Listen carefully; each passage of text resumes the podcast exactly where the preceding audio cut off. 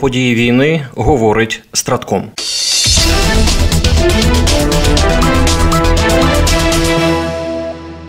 Втрати Росії у війні проти України на середу 1 листопада склали 680 окупантів. Загальна кількість втрат російської армії з початку вторгнення складає 301 тисяча 490 військових. Запеклі бої продовжуються точитися у районі Авдіївки, яку намагаються оточити окупанти.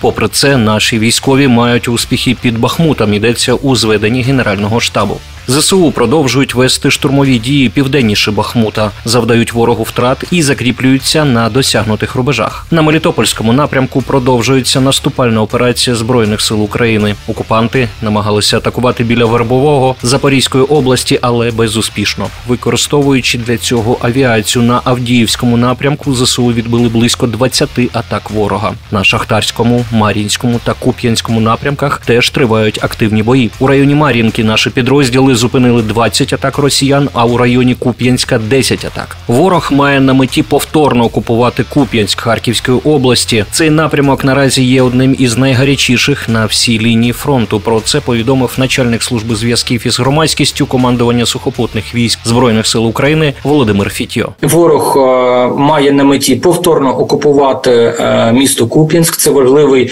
логістичний центр, через який здійснювалось під час попередньої окупації постачання логістичне, провізії, боєприпасів. Ну і звичайно, перед виборами ворогу необхідно здобути, хоч будь-якусь допомогу.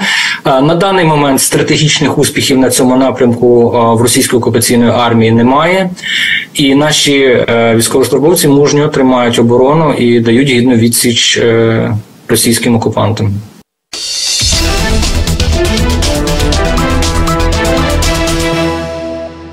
Ситуація на кордоні України з Білоруссю повністю контрольована. Про це повідомив речник Держприкордонслужби Андрій Демченко. Поряд із нашим кордоном переміщення особового складу або техніки ми не відмічаємо. Активно стежимо за ситуацією, аналізуємо наскільки вона може нести загрозу. Додам, що РФ вивела всі свої підрозділи з території Білорусі в рамках ротації і нових не заводила, зазначив речник. За його словами, у Білорусі ще залишається певна кількість військових РФ. РФ, але це більше обслуговуючий персонал тих технічних засобів, які ще залишаються на території Білорусі.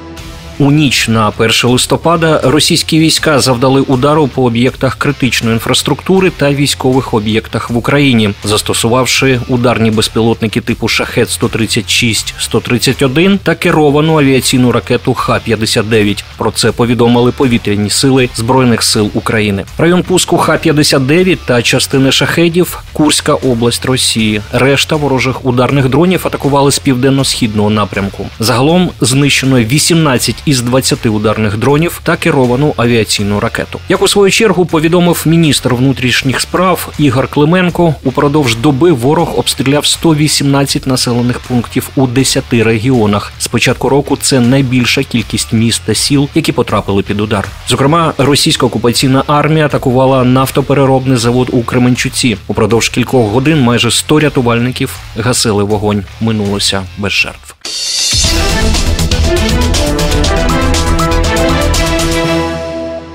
На підготовку українських пілотів для управління винищувачами F-16 знадобиться 5-9 місяців. Про це під час брифінгу у Пентагоні заявив прес-секретар Міністерства оборони США Пет Райдер. Ми очікуємо, що завершення випуску буде залежати від індивідуальних навичок самих пілотів, але ми можемо припустити, що їм знадобиться від 5 до 9 місяців, щоб завершити цю підготовку. Заявив він. Нагадаю, що з минулого тижня кілька українських льотчиків перейшли до вивчення основ пілотування F-16 під керівництвом інструкторів Національної гвардії ВПС США в Аризоні. Йдеться про навчання спочатку на тренажерах, а згодом на реактивних літаках F-16 відповідно до програми повітряних сил США.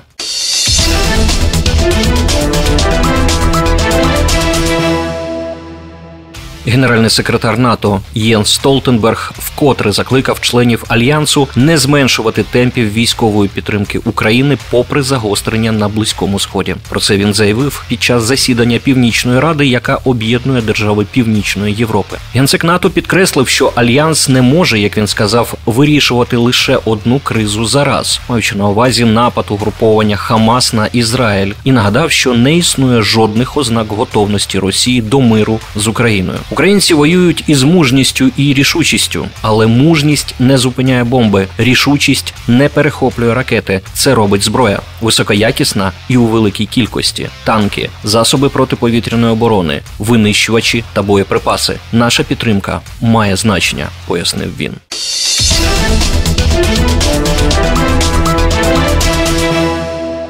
Армія оборони Ізраїлю повідомила, що з початку війни проти Хамас її військові вразили понад 11 тисяч цілей терористів у секторі Гази. Наземна операція Цагал продовжується. Сказано в заяві. В той же час у війні проти Ізраїлю з'явився ще один агресор. Поруч з Хамасом офіційно стала самопроголошена влада Ємену, представники якої оголосили Ізраїлю війну. Про це повідомив офіційний представник збройних сил Ємену, бригадний генерал Яхя Ассарі. Наші збройні сили випустили велику велику партію балістичних та крилатих ракет, а також велику кількість безпілотників, заявив він. Ємен одна з найбідніших країн світу. Збройне протистояння, яке триває в країні вже 8 років. Нині близько 24 мільйонів мешканців країни, тобто майже 80%, так чи інакше залежать від різних видів гуманітарної допомоги. В той же час в них на озброєнні дійсно є балістична зброя, враховуючи те, що між країнами немає спільного кордону, а відстань між Єменом та Ізраїлем становить 1700 кілометрів, то завдати шкоду Тель-Авіву вони можуть саме нею. Мова йде про ракету Тофан, яка напередодні була збита ізраїльським комплексом протиракетної оборони Arrow 3 Дальність цієї ракети 2000 кілометрів. Вага її бойової частини становить 800 кілограмів. Окрім балістичних ракет, в арсеналі Ємену є крилаті ракети лінійки Куц із задекларованою дальністю у 2000 кілометрів та відомі в Україні дрони Шахет 136 Голова прес-служби армії оборони Ізраїлю, бригадний генерал Даніель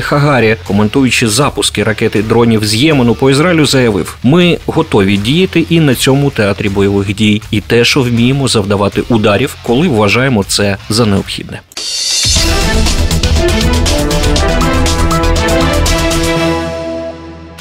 Переможемо. Програма створена управлінням стратегічних комунікацій апарату головнокомандувача збройних сил України.